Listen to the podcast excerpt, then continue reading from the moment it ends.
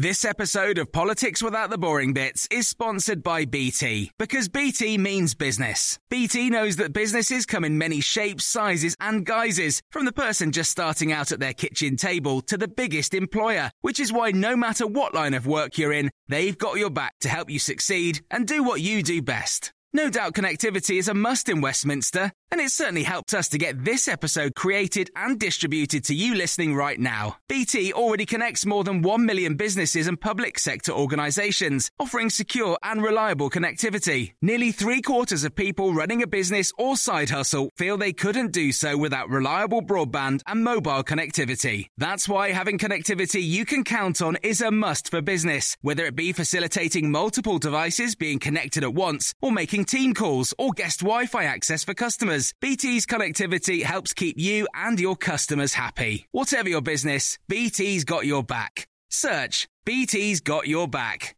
This episode of Politics Without the Boring Bits is brought to you by Luton Rising, owners of London Luton Airport, the UK's most socially impactful airport. Find out more at lutonrising.org.uk.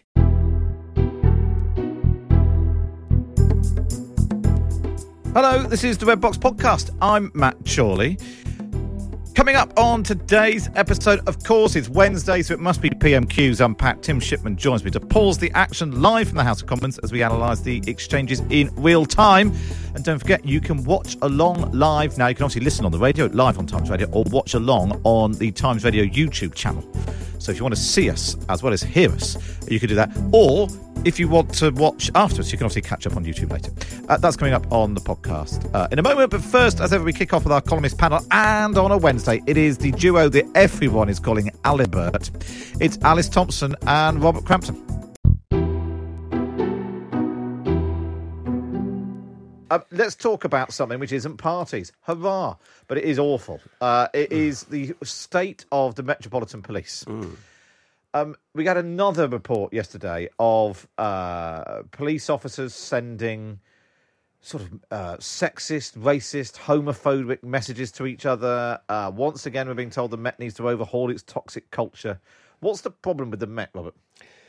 Uh, oh God, I wish I could answer that in a in a in a, in a nutshell. Uh, I think the problem you get these toxic cultures uh, in some uh, jobs from time to time. The way to get rid of them is to have proper disciplinary procedures. I think if anything distinguishes the police. Uh, marks them out. It's the fact that their disciplinary procedures don't stick. So uh, people often aren't disciplined, or they're disciplined in a very mild way, or you know, there's a sense that uh, misbehaviour is covered up and uh, that is no sort of incentive to good behaviour, is it? And I think that's the, th- the the thing, isn't it, Alice? I remember reading in um, it was a separate thing. I was about to do the army, which has also had massive problems in the Sunday Times, and there was this issue that the women who are subjected to appalling comments on you know things which are called banter, uh, if they wanted to complain about it, they had to go to their direct superior, and quite often they were at least if not Guilty. directly involved, they were they were you know Yeah. party to it. And I, I Mm. suspect this, is the same is true in the police. That because Well, of the problem, the isn't? Yeah, I mean, hierarchy, who do you go to? That, I mean, what I think is extraordinary is that none of them could say anything because it's not like that's even insinuated or suggested. It's actually there in print. So these women were getting the most extraordinary texts and, and you know, actually just mind-boggling. And you know, the sexism, the homophobia, the racism. I mean, you know, if anyone was actually, if the police were investigating any of these, they, should be utterly appalled. The fact that it comes from the police itself is just phenomenal. And I think it's amazing that it's now as well. You thought that they've been given so many chances to clean up. That's what I find phenomenal. That you'd think that they would have done by now. And also, you'd think the culture would have changed enough. There are enough women there for them to be able to have complained. Well, you would think that in the in the recruitment process and in the training process, uh, uh, Hendon, uh, there would be. Uh, there'd be, you, I mean, you would assume that there would be sort of modules on this, and and that, and that they would be actually bending over backwards to avoid this. I mean, most companies do, and you'd think the police would be Well, we in do the here. I seem to be bombarded on an almost daily Yeah. basis, telling me to do one course or another Quite. about you know training and you know covering a whole Yeah. range of things, from Yeah. mental health to harassment to you know paying Yes. contractors and all sorts. And I guess that's I suspect that's probably true in the police as well. But they clearly they're not being it's not being enforced or it's not being taken seriously. Uh, and I mean, the problem with this is that it was it, fo- it's, it focused on one police station, but the, the report did make clear that it was a it was a wider spread problem. So you can't just say, "Oh, it's one rotten apple." Uh, it's it's a, it's a wider kind of culture of toxic masculinity. And we had the Sarah Everard thing uh, less than a year ago, and we had those two guys who've been prosecuted for sharing pictures of, of murdered women. And which every is- time it's oh, it's a bad apple. Oh, he was a Yeah. known wrong un, but mm. everyone else is. And you don't want to Yeah. malign other other officers because the No, it's a massive organisation. Yes. And also, you don't actually want to hear some of the allegations, but on the other hand, you need to because you're thinking when you're told, "Oh, there's sexism or racism," well, you're wondering what quite it is. When you actually read Yes. you some of these, you actually don't want to read them out on air and radio because they are so bad and they're Yeah. they're beyond toxic. they They're- Yes, they are, you're quite right. Yeah. I would leave an institution. If, if Yeah. I had a single one of those, and also I know that if I went to either of you and said, "This is what I've just been sent," you would also say something. That's what's Yeah. extraordinary. Yeah, you can't understand the, what sort of moral universe somebody inhabits who even when that stuff comes out of their mouth Yeah. or goes into their keyboard. I mean, I just that is beyond my kind of comprehension because I just Mm. Don't know people like that. I think that's the thing, isn't it? And uh, I suppose the other problem, most of us um, Alice, is if you got someone like that from someone at the Times, you could go to the Telegraph. But you, if you're a poli- if you want to be a police officer, you can't. There's not a, a rival police force in London that you could. So Go- that's well, the problem is I that th- you've spent so much time probably. I mean, if you are either gay or you are an ethnic minority or you're a woman and you have gone through all that training and probably put Mm. up with quite a bit, it's very difficult. And if you've wanted to be a police officer maybe since you were quite young, you don't want to give it all up just because you know that, you know you're felt that it's perceived that you're not taking the joke, that you're in the wrong, that you've got no sense of humour, and that's what it always is in the end. It's like, oh, it's not their fault, it's your fault because you're taking it all too seriously, and I can see that how that happens, and gradually you get worn down, and you you stop even realising how appalling it is. Probably. I think there actually is. uh, I mean, there is an alternative, which is to go and work for another police force, and I think that actually is a problem. There is Yeah. a, there is a drain of uh, personnel from the Met to uh, other other But forces around what, the country. what, what happens then is that just uh, um, concentrates the problem yes, it does. rather than di- the opposite of diluting Yeah. it. If, if the if the good ones leave, yeah.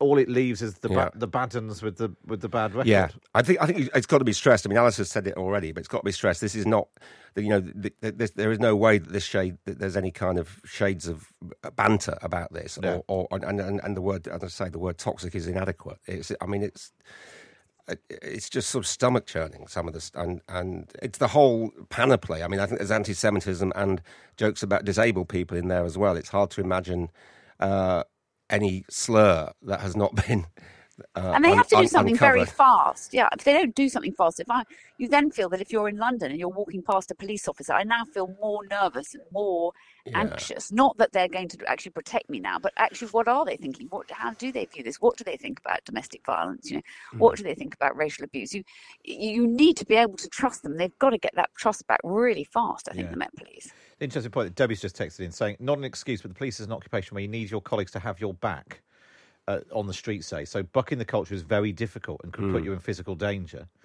And then Roger says, a police officer friend uh, told me the standard of recruitment in Hendon, he says, is appallingly low. One recruit asked not to see dead bodies, another asked not to do nights. What hope is there? And then I suppose then that becomes a self-fulfilling thing. If you've got- Hendon's where the police training college is, I think. Yeah. Oh, so yeah. yeah. yeah, yeah, But that's you know, if you've got a sort of self-perpetuating thing, if if decent people look at this and think, well, I'm not going to join this thing, it just Yeah. becomes a you know, you, you end up with people with terrible, you know, behaviours who do join, and then it becomes a self. Quite. And Perpetuate. maybe, and, and Do we so think? that's I mean, what's happened. does Cressida Dick need to take proper responsibility? I mean, there's only so many times that she can say, I don't think "I'm doing everything I can." Cressida Dick's tenure should be extended. Put it that way. Yeah. she's got. I think there's a there's a, an option for two more years, isn't there? And I think probably uh, she should retire. What do you think, Alice? I think she has to because I think actually what you need to do now is say this is so serious. We are going to change from top to bottom. It goes all the way through us, like you know, a stick of rock. It's just phenomenal that you you think unless you do that, they're never going to get the next stage of recruitment. You're not going to look at it now. You would never recommend your child now to go into the Met, and you would never.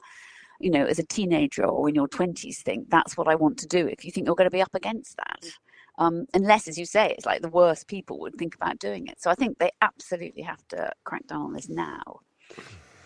Well, we'll see if it changes. I fear we might end up discussing this again uh, Mm. when it when it comes out of another police station. It's entirely possible. Yeah. Uh, let's turn our attention to. Uh, we've been talking about who should run Boris Johnson's uh, new office of the Prime Minister. Well, I'll ask you for your suggestions in a moment. But there's, in fact, lots of people have already said uh, g- bring in Carrie properly. Uh, and you've written about Carrie Johnson in your column today, Alice. Well, I've written just because I think it is sexist to blame it all on her, and I think it is a lightning conductor for Boris Johnson. He is the prime minister. He is in charge. We should be blaming him for the problems. It's not, you know, to say that a man in his mid fifties is being led astray by this young woman. It's almost like going back to Anne Boleyn and Henry VIII. That you know, in the end, it is his problem, not her problem. He is the prime minister. He's in charge. He should be choosing who he wants to have around him you know, he mm-hmm. decides if he wants. If she turns up with a birthday cake, he can say thank you very much, but you know, we don't want to sing and we're not having a party here because that's the rules.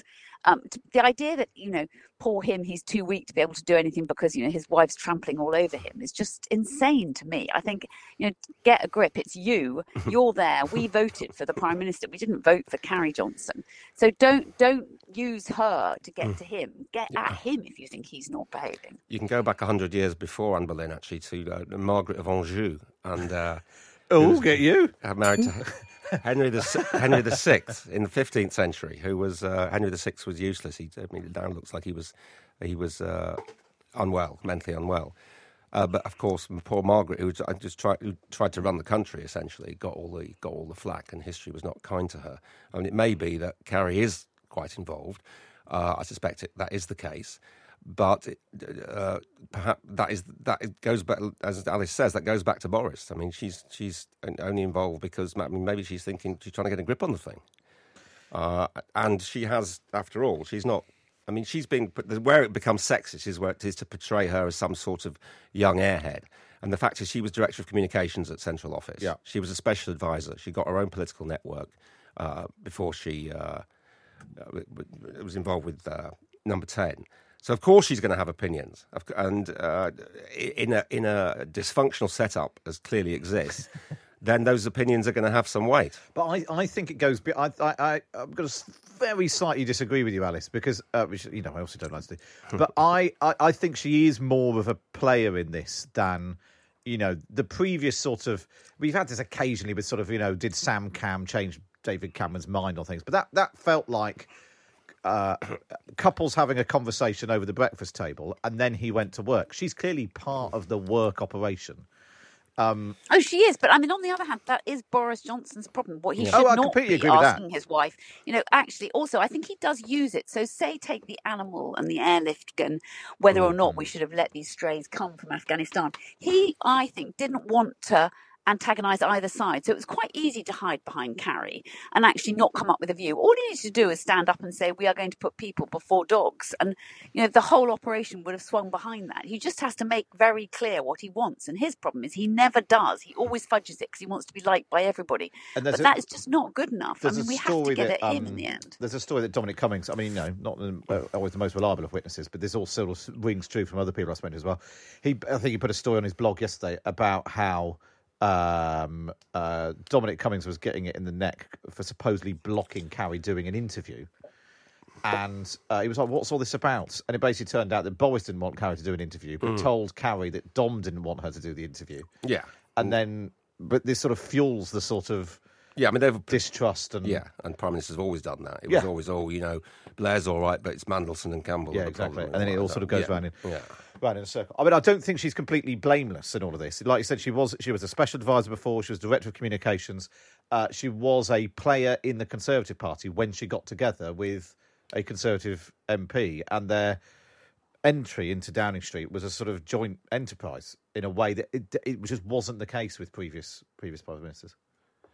No, but that is, I mean, the, Boris Johnson wanted that. And, the, and the, Yeah. the other side of it is that everyone always says, oh, if only Marina had stayed, his second wife, Mm. who, you know, is very efficient, very organised, pays for the parking fees. You know, she did everything. She ran his life as well as being a full time barrister and an extremely impressive woman. And and it's that sense that uh, oh, Boris will be fine if the women around him are right. Well, that's that's just not good enough. None of us operate like that. I don't operate like that at work. I don't have you know they they didn't employ me at the times for my husband. They employed me for me. And then and it's the same. You know, I wasn't even voted in. And it's the same with all of us. You know, you're not employed on the radio because of your wife, Matt. You're employed mm-hmm. because of your skills. Well, yeah, not, fact, you know, we, uh, Robert and I were just discussing this. There is a difference between me going home and speaking to my wife and saying, "Oh, I've had a bad day today. You know, something didn't work out," and, and her coming in and saying, "Right, get rid of them." Yeah. Uh, you know, I don't like that. I'm going to change the curtains. You know, there is there is a there is a difference between talking about work with your spouse and your spouse yeah, and being a player yeah. in your And there work. is a line there. I mean, we had this with Bill and Hillary Clinton. Yeah. Do you remember the two for the price of one and all that? Yeah. Uh, where they,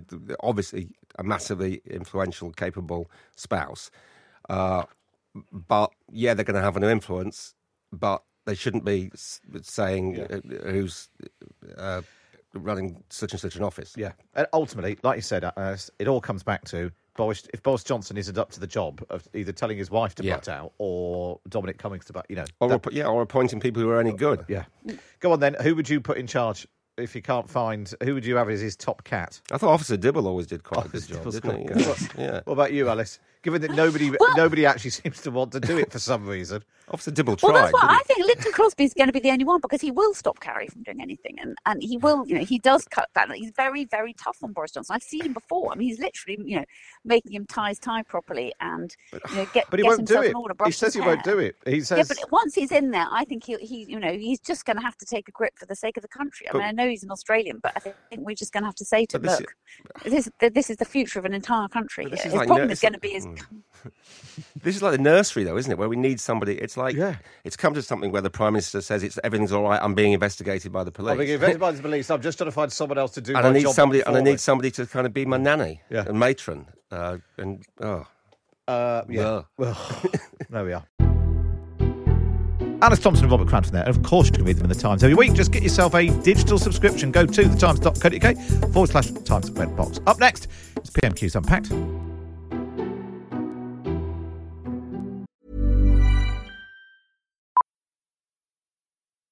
Millions of people have lost weight with personalized plans from Noom, like Evan, who can't stand salads and still lost 50 pounds.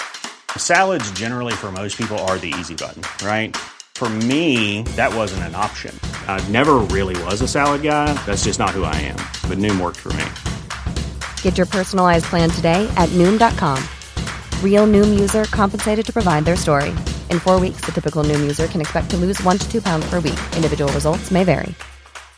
This is Paige, the co-host of Giggly Squad, and I want to tell you about a company that I've been loving, Olive and June. Olive and June gives you everything that you need for a salon quality manicure in one box. And if you break it down, it really comes out to $2 a manicure, which is absolutely insane. It's also so easy to get salon worthy nails at home with Olive and June. The difference between how your nails used to look when you did them yourself and now with the Mani system is a complete game changer. The best thing about Olive and June too is it's a quick dry, dries in about one minute, lasts for five days, and full coverage in up to one to two coats. Visit oliveandjune.com slash perfect Mani 20 for 20% off your first system. That's oliveandjune.com slash perfect Mani 20 for 20% off your first system system. This episode of Politics Without the Boring Bits is brought to you by Luton Rising, owners of London Luton Airport, the UK's most socially impactful airport. Find out more at lutonrising.org.uk. You're listening to the Red Box Podcast now. It's time for this. PMQs Unpacked on Times Radio. Order, order. I call Matt Chorley and Tim Shipman. Well, here we are again then, live on Times Radio, live on the Times Radio YouTube channel. You can watch along as well. Uh, let us know where you're listening. Bonjour from France. Hello from Horsham. Martin in Derbyshire. Hugh in Portugal. So go online to the uh, YouTube channel. Let us know where you're watching. Tim Shipman here in the studio. Hello, Matt. What should Keir Starmer do today? I mean, the last two or three weeks has been what we would call blockbuster uh, all to do with parties and resignations and defections and so on. D- d- should he should he leave that to one side and have a go at something else, or does he keep hammering away? I rather suspect he might, um, though he might be tempted to try and sort of draw out the Prime Minister on some of the stuff that went on in the statement earlier in the week. What Boris Johnson has sort of not quite got right when he turns up and makes these apologies is, is his tone. And it, it's an interesting conundrum for Johnson today because a lot of his own side didn't like the sort of grandstanding, shouty tone when he was supposed to be being apologetic earlier in the week. But now it's PMQs and they expect a sort of grandstandy, shouty tone. So I would have thought Starmer would want to get onto something meaty um, and not give Boris Johnson a chance to do all of that shouting and screaming today. Um, and he might be advised to leave alone the sort of the thing that we've all been obsessing about for a little while. It was interesting just speaking to Charles Walker, long-standing Conservative MP, uh, talked to me on the show, and he just sounds weary and sad about the state of the party. Yes. And that's actually the mood. You know, there are some people who really love Boris Johnson, some people who really hate him, and there's a whole load in the middle who are just a bit depressed about it all. Yeah, no, I think that's right. And but actually, Starmer, if he wants to go on that subject, he can do, and he's got lots of ammunition he can use. The slightly curious thing about Starmer's performance earlier in the week is he didn't actually read out that much from the Sue Gray report. There are things that appear to contradict things Boris Johnson has said in the chamber of the House of Commons that he could have pinned him down on a bit more. Instead, he decided to go with his own fairly grandstanding uh, uh, sort of uh, YouTube clip.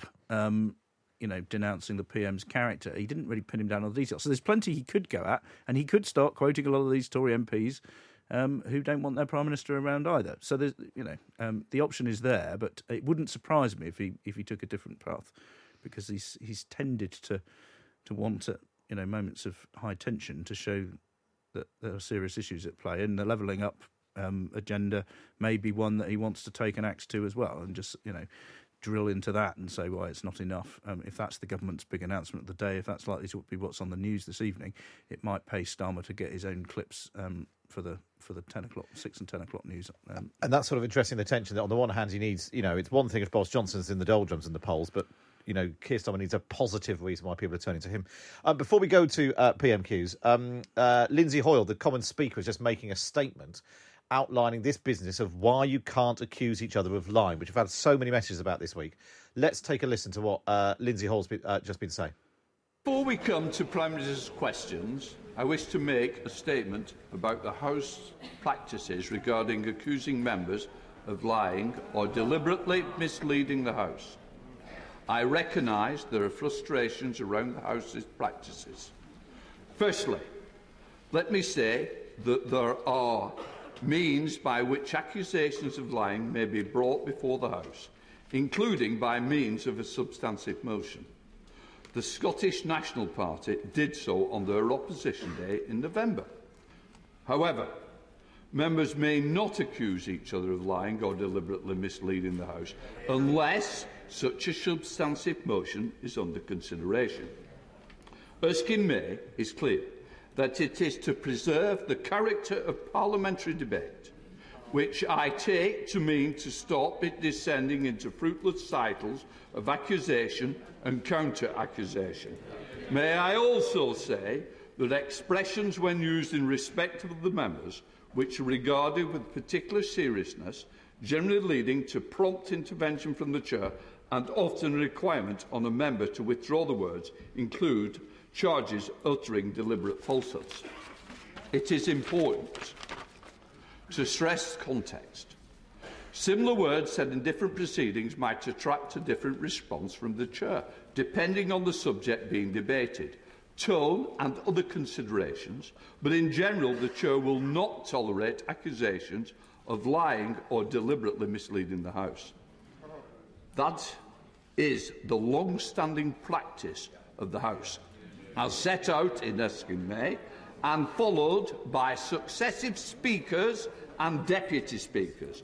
Of course, long-standing practices may change. For example, if the House decided it wanted a different approach, perhaps informed by the Procedure Committee inquiry, but it's not for me to change the practice unilaterally.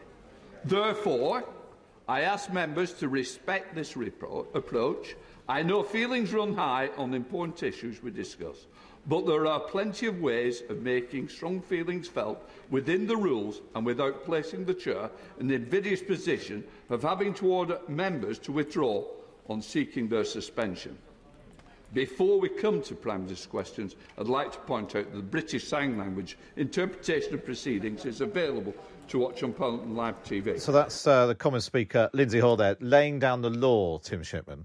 Well, saying what the law currently is, but saying if you want to change it, you can, which Yeah. is a different approach than his predecessor John Bercow took, which was that, you know, parliamentary rules can evolve, and they have over the years, and I'm going to evolve them a little bit further. So he's sort of saying, if you feel strongly enough about this, do something about it, but don't expect me to change it for you. It's interesting 'cause when I interviewed Lindsay Hoyle in Chorley last year, when we went to Chorley, um, and I asked him about this, and he basically said, "I can't do anything. I'm bound by the rules, and I'm enforcing the rules. And if they want to change, you know, he said he'd like to have the power to intervene and say, look, that's not true, but then he can't be a live fact checker on every pos, you know. And there's a difference between what is a lie and what is a different interpretation of a. Well, and sometimes a- it's in the wording as well. Yeah. We've had these conversations ourselves in PMQs, um, Yeah. where you know someone's accused of saying something, and it's uh, it- you have to be very precise about the words to check that, that, that it is a porcupine, um, and it's not always clear in live debate. In fact, I think the speaker has made the odd mistake on that front. Yeah, it's intervened, and it hasn't quite, but it sounds like um, uh, something which uh, which it isn't quite. Uh, right then, uh, you can uh, listen listening along on Times Radio. You can watch along on the YouTube channel. Uh, nice to nice to have you along. Loads and loads of you are already watching. Lindsay Hoyle's a national treasure, says Mark. Uh, someone else says, "Bring back Bercow." That's Chris. Uh, hello from Sunny Thought Crosby. that was going to be someone called John, but Always nice to have you have you watching along, John. Uh, somebody in Stockholm, the United States, the People's Republic of Islington. Hello from Washington DC. You're all watching along. Here we go then. Question number one from Keir Starmer. Position, the Right Honourable Keir Starmer. Thank you, Mr. Speaker. And following your opening remarks, I just want to say to the members opposite theirs is the party of Winston Churchill. Our parties stood together as we defeated fascism in Europe. Now their leader stands in the House of Commons parroting the conspiracy theories of violent fascists to try and score cheap political points. He knows, This is he the, knows uh, the claim exactly about what Jimmy he Savile is doing. uh, it's Boris Johnson time levelled to against Keir Starmer. some dignity. Mr. Speaker, one of the most absurd claims made on behalf of Operation Save Big Dog is the Prime Minister and the Chancellor writing in the Sunday Times that they are the tax cutting Conservatives. Why do these alleged tax cutters keep raising taxes on working people? Prime Minister. Uh, Mr. Speaker, on his first point, I don't want to make heavy weather of this, but I am informed that in 2013, uh, the Right Honourable Gentleman apologised and took full responsibility uh, for, what had happened on, on his watch. And I think, Mr. Speaker, that was the right thing to do. Uh, and, and, and, Mr. Speaker, on, on, on, uh, on what we're doing to tackle uh, cost of living and taxation, Mr. Speaker, our COVID recovery plan, our COVID plan is absolutely vital in helping people uh, with the cost of living, lifting up universal uh, credit payments, Mr. Speaker, uh, by cutting the tax that people, uh, the cutting the tax that people effectively pay, lifting the living wage, Mr. Speaker, helping councils with another half a billion pounds for those who are facing particular hardship, Mr. Speaker. But what we're, al- what we're also doing, and this is absolutely vital, is increasing the number of high wage, high skill jobs in this country. Uh, 420,000 more on the payroll uh, than there were before the pandemic began because we've had the fastest exit from COVID of any European economy, Mr. Speaker, because we had the fastest vac- vaccine and booster rollout. Okay, let's pause it there. There's quite a lot to pick through that. So um, both of them talk, sort of talking around the issue. But this is the claim that Boris Johnson made uh, earlier this week on Monday that uh, Keir Starmer was busier prosecuting journalists than he was prosecuting Jimmy Savile. And that's because uh, while Keir Starmer was the head of the Crown Prosecution Service, Director of Public Prosecutions, a decision was taken not to prosecute Jimmy Savile while he was still alive. But Keir Starmer was not involved in that decision. And I think what Boris Johnson there is teased out is that it did happen on his watch and Keir Starmer did apologise afterwards. But because this is something that's done the rounds on social media, as you were saying, in sort of far right groups, it's it's become incredibly um, I don't know what the word is toxic, volatile. Um, is yeah, it, I mean, it's a hugely controversial thing to be saying uh, because of the kind of people who are circulating it. And Boris Johnson sort of knows that. And my understanding is that he was told not to do it by his own staff, and he decided to do it anyway because it's the sort of thing that's popular with some of the uh, of his backbenchers. Though, of course, there is a slight double standard here um, from both of them. Um, they're both arguing slightly under false pretenses. Keir Starmer is saying to Boris Johnson, um, "Some of the stuff that happened on your watch, you know." Was not your responsibility, but you're to blame, and you must take responsibility. And he's sitting back and saying, "Well, you know, Keir Starmer didn't make that decision himself, but he was responsible because he was in charge. So they're both slightly trying to have it both Well, I suppose, ways. I suppose think it- the difference is that Starmer would say that Boris Johnson was at these parties um, uh, And and, knew they were parties, exactly, yeah, and Um, you know um, he watched everybody having a drink. Um, and I suppose ultimately there is a material difference between saying uh, you're the prime minister running number ten. What goes on in your number ten in your government on your watch is your business. And what is clearly an attempt to suggest that Keir Starmer is in some way a defender of of a of paedophile. a paedophile. Uh, and that is that's the cru- so even if it is technically correct to say that Jimmy Savile was not prosecuted on Keir Starmer's watch, it is such an extraordinary thing to level against him that maybe while Lindsay Hoyle's talking about sort of trying to raise the standard of debate, maybe just don't need to go there. Maybe well, look, the important thing argument is we, you and I can have whatever view we want on this, but what is the view of Boris Johnson's own MPs? Boris Johnson's own MPs went into that statement wanting to hear from him um, a sincere apology and an attempt to recover some of the ground he's lost. Um, for the first couple of minutes, he did quite well, and then he went on to this, and a lot of them recoiled in horror, to be frank. Um, and it's not just the usual suspects, the, the sort of you know what Boris Johnson would brand the the, the Remoaners and the you know the people who've always been out to get him, um, uh, the disgruntled ex-ministers. Yeah. There are quite a lot of people, mainstream people, people who voted backed his Brexit and wanted him to be prime minister, who think that that was an unseemly thing to do. Um, and you know, Starmer wanted to get his point across, and you know, Johnson has got his back. Um, We'll see. We'll see. Well, let's uh, let's see where Keir Starmer goes next because he, he then went on to tax and we had an argument about. Um, yeah, there was a, quite a lot. I was quite a lot of blah blah after Quite that. a lot of blah, blah. So we'll move on from that. Interestingly, somebody's put on the uh, on the YouTube channel, Starmer has started to become more of a politician and less a lawyer. I think that's definitely right. He's definitely had some um, yeah, had his Weetabix. Let's see where he goes with question two. Starmer, Mr. Speaker, it's not just the national insurance rise. Thresholds for income tax frozen. A stealth tax on working people. The threshold for tuition fees frozen. A stealth tax on working people. Local authorities forced to increase council tax. A stealth tax on working people. You can be as stealthy as you like, but you can't hide reality. We have the highest tax burden for 70 years during the middle of an inflation crisis. So I ask the Prime Minister again why do he and the Chancellor keep raising taxes on working people? Prime Minister. Mr. Speaker, what we are doing is helping people with the with the cost of living, uh, cutting taxes for those on universal credit, Mr. Speaker, uh, as I have said.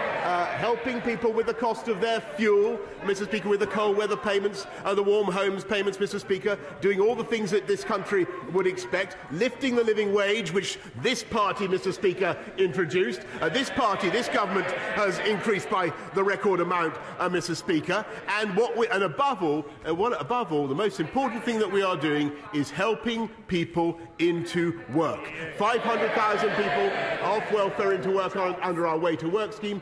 More people, more people in work now than before the pandemic began, and that is the record of this government. Ne- ne- Labour, never forget, Mr. Speaker, there's never been a Labour government that left office with unemployment lower than when they entered. Check that. Uh, so sort of slightly greatest hits there. I think um, Boris Johnson might have slightly slipped up there. He, he's been very good in recent weeks to say uh, that there were more people on payrolls uh, because he was picked up by the fact checkers. He's kept him. We've got more people in employment than there were before the pandemic, and the fact checker said that was wrong. Uh, because um, if you include the self-employed in that, six hundred, we were actually still lower. But he, I think he may have slightly slipped. Let's not get too bogged down in that. Um, this Sounds is like you'd like to be the leader of the opposition. there's a there's a there's a good um, uh, argument emerging here, though, isn't there? The, the, on the one hand, the Conservatives they say with a tax cutting Conservatives more money in your pocket, then Keir Starmer's a pretty good list, putting up national insurance, catching more people in the income tax thresholds, uh, and tuition fees and council tax.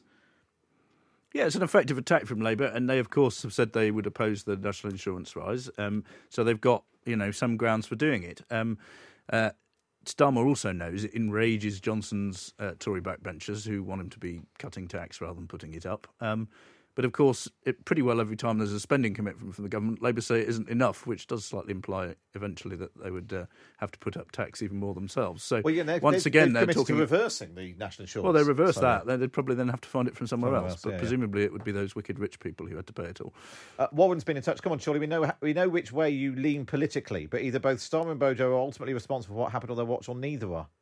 I wish you could you tell me which way I lean politically, Warren, because I'd, I'd love to know. Uh, text eight start message the word times, or you can post comments on YouTube. Let's go back. Hello to Tokyo. Thank you for joining. Let's go back uh, to question number three. Uh, lots of words, lots of bluster, no answers. Uh, uh, word of warning. Word of warning, Prime Minister. That's not going to work with the police.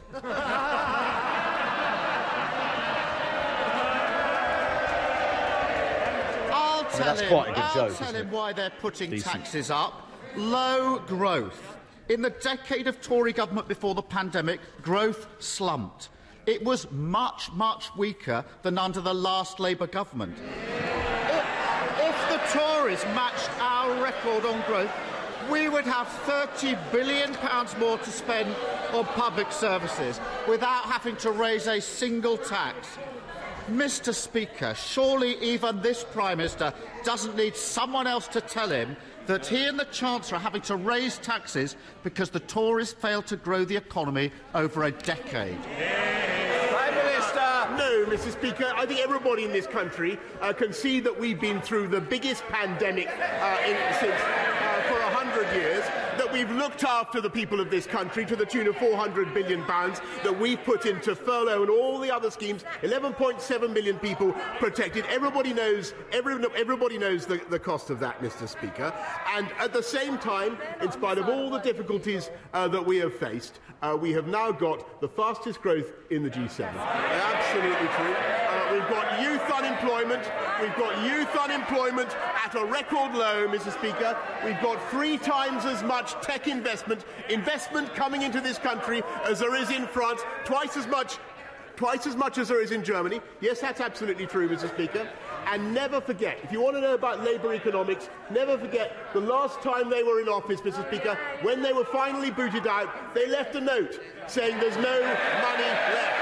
That's the way, that's the way run Mr. Speaker. I'm going to jump in now with my, my, my fact checking hat on. Uh, Boris Johnson repeating the claim uh, we've got the fastest growing economy in the G7. According to Full Fact, that's true if you look over the past 12 months. Uh, but if you look at growth over the last quarter of data, the UK is fifth.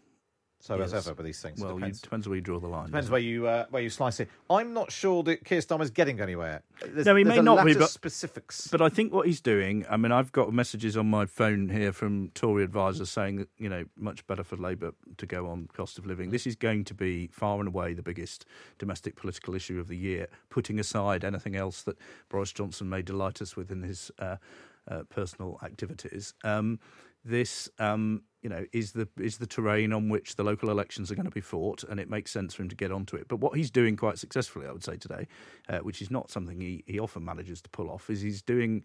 You know, he can get credit for doing the serious subject, but he's also got a few good gags that relate back to, um, you know, the thing that we've all been obsessing about. Um, That line, the, the line about um, word, you know, word of advice uh, that's not going to work with the police. Even Boris Johnson laughed at that. Yeah, I mean that's a it's a properly funny line. Um, and again, you know, there are PMQ's jokes, um, which we sort of titter along to, thinking that's frightfully clever, or uh, or people behind him cheer because it's so crude that it raises a smile. Um, but That- that's uh, proper that's an actual one that people laugh at because it's funny. Uh, but there was only question three. We'll see if um, uh, I mean, Boris Johnson's already done his greatest hits. Let's see how many, how many more times we hear that. Uh, let's go to question number four from Keir Starmer. Mr. Speaker, the UK. Some people won't be getting more because they won't be here to hear it. So, Keir Starmer.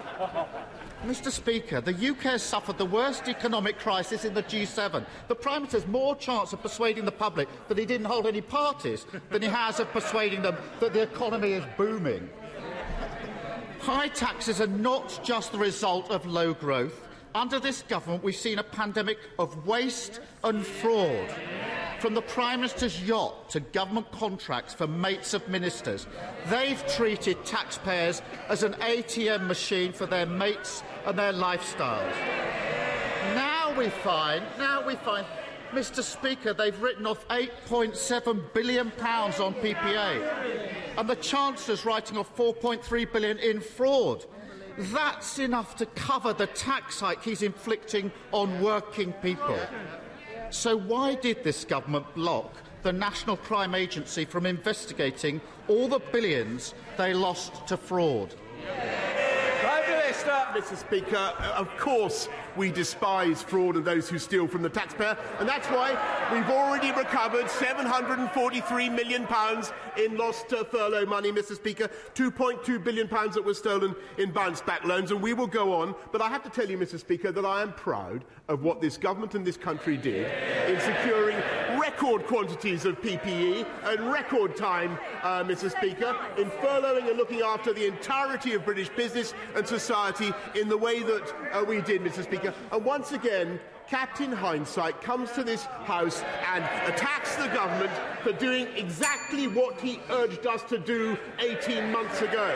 Mr. Speaker, it so happens that I have a, I found a letter. I've been rustling in my notes, Mr. Speaker. Uh, and I found a letter which I will place for your convenience in the House, in the Library of the House, Mr. Speaker, from the, from the Shadow Chancellor uh, to my Right Honourable Friend, the Secretary of State for DeLuc, suggesting uh, that we could secure PPE supplies. This is on April the 22nd, uh, 2020. Secure PPE supplies uh, from a a football, uh, sorry, from a theatrical costumier, and that we could get ventilators from a professional football agent, uh, Mr. Speaker. No wonder, no wonder no wonder under Labour, no wonder under Labour, fraud was running at £21 billion per year, Mr. Speaker. I'm proud of what this government did to secure PPE, and I'm proud of the way we protected this country. We like a bit of House of Commons theatre. And brandishing a letter they've dug up. So the Shadow Chancellor is obviously Rachel Reeves. Yes. I think did he was he saying that that was a letter sent to the Levelling Up Department? Del, uh, Del, Del, Deluke. I think that was him trying to shorten the, the Levelling Up Department. Um, uh, but that's a sign that number 10 political operation might still have a little bit of life left in it yet. Yes, exactly. Um, uh, you know, this is an old favourite for Starmer, and, you know, you watch and listen to focus groups, and the contracts for mates stuff cuts through. My general impression over the last year is that the public doesn't quite buy the waste argument in the same way. They realise the government had to go and buy loads of stuff and that some of it would be duff and that money would be wasted. Um, uh, and that doesn't cut through in quite the same way. And Boris Johnson sort of knew it was coming and had something to reply Yeah, with. yeah. So, you know, if you're scoring this, you know, we're on question four. That's now 3 1 Yeah. rather than 4 0. And I'm surprised he didn't make more of uh, Theo Agnew, the minister who literally resigned at the dispatch box last week, specifically over the fraud. You know, Boris Johnson boasts about claiming about was it 743 million and two point something billion. Um, it's a, it's a huge amount of money that they've written off Yes, absolutely gigantic. And you're right, hammering 13 away billion. at that rather than saying uh, when they were told you need to buy some more PPE, so they threw the kitchen sink at buying loads of PPE, and now they've had to write down the value of some of that. That seems like that's what you would do in the middle of a Yeah, I think the public gives the, uh, the the government a pass on that stuff. Um, and again, messages from you know M- uh, people within the government saying you know that's not the best argument for Starmer. Um, there's a better argument that he could have made, and it's the one you're suggesting. Yeah, no, it's an interest, interest, but also I just think it's you know the fact that Michael Goves had a rummage in the drawer and found that letter from Rachel Reeves is uh, is hugely entertaining. Right, look, let's go back. Then this is the last question. Question number six from Keir Starmer. Keir Starmer. Who wants to be the first to leave? Please put your hand up because I'm going to pick one of you. Keir Starmer. Mr. Speaker, the Prime Minister might want to sharpen how he answers questions under interview. He's going to need it in the next few weeks. Waste and low growth explain why we have high taxes, but they don't explain why it's always working people that are asked to pay more. Yesterday, he ordered his troops not to support a windfall tax on oil and gas companies. As a result, the country is missing out on over a billion pounds we could have used to cut taxes on energy bills for working people. Today, he's ordering his troops to vote for tax cuts for banks. As a result, the country is missing out on another billion pounds we could have spent cutting taxes for working people. Why are the Chancellor and the Prime Minister protecting oil companies and bank profits while putting taxes up on working people? Prime Minister. Mr. Speaker, let's, let's just get to the heart of what this is all about. This is all about this is all about dealing dealing with the consequences of the biggest pandemic this country has seen with an unprecedented economic crisis in which the state had to come forward and look after the people of this country to the tune of 408 billion pounds. Everybody can see the fiscal impacts of that. Shall I tell you uh, what this government and this country uh, is voting for and what we're doing? We're investing now in 45,000 more NHS workers, more people in our NHS this year than there were last year. 10,000 more nurses, 10,900 more nurses, about 5,000 more doctors, Mr. Speaker, 9 million more scans, 100 community diagnostics hubs to help people to get the scans and treatment they need. And the incredible thing, the incredible, the lamentable thing is that the party opposite, the party of Nye Bevan, Mr. Speaker, voted against those funds, voted against that investment, and they would have made our COVID recovery impossible. Yeah, so I've slightly misjudged, I've miscounted my questions there. So we have, in fact, got another one. So let's do what, listen to that, then we'll wrap up, Tim. Uh, let's go back to Keir Starmer. That was Mr. Ra- Rachel Speaker, Reeves there for sh- all shouting, the is that the best he could do? truth Is, the Conservative Party are the party of high taxes because they're the party of low growth.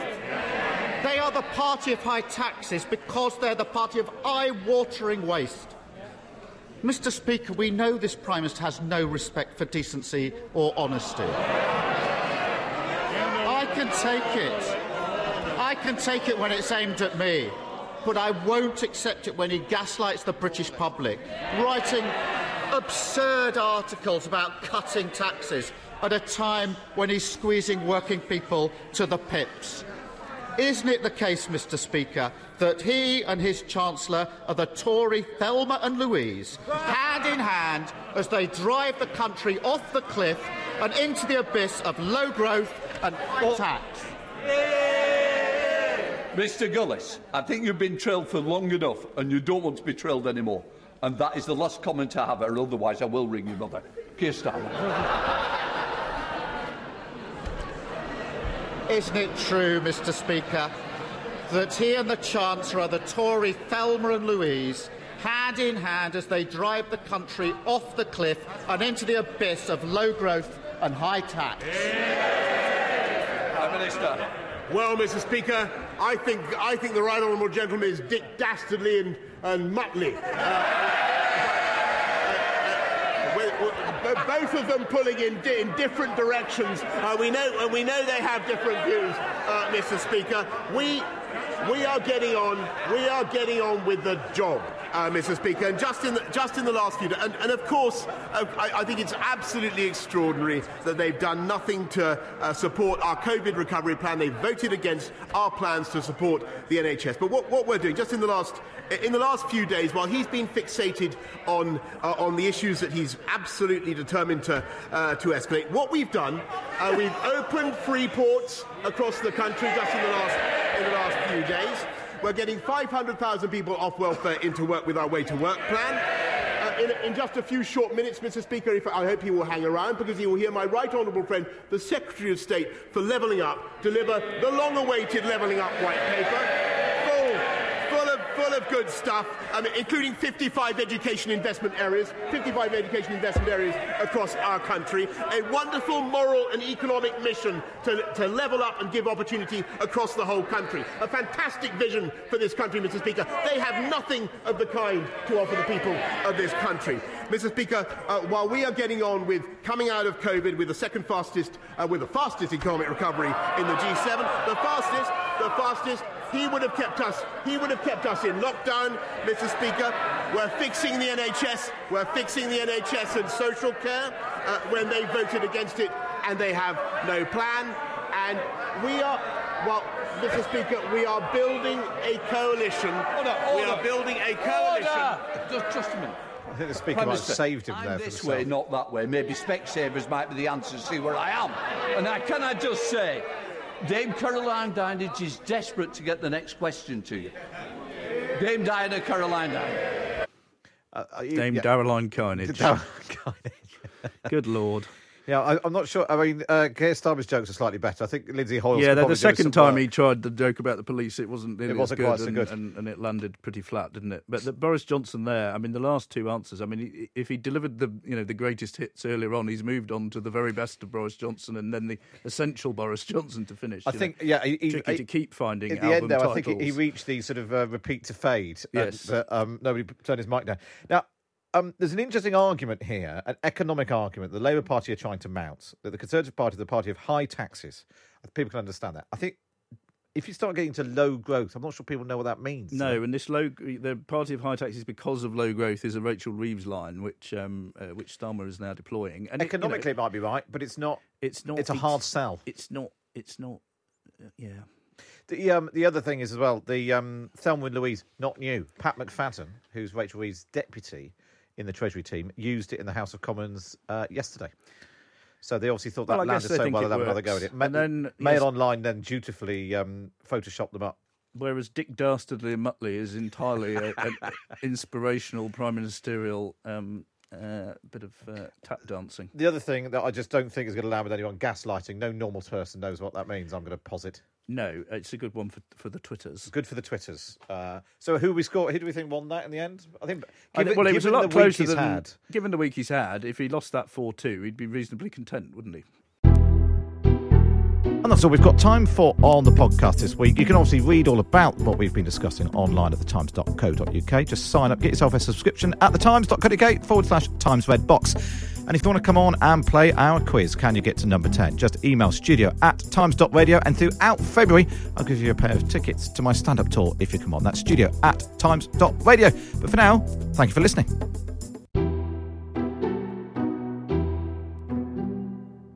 This episode of Politics Without the Boring Bits is brought to you by Luton Rising, owners of London Luton Airport, the UK's most socially impactful airport. Find out more at lutonrising.org.uk.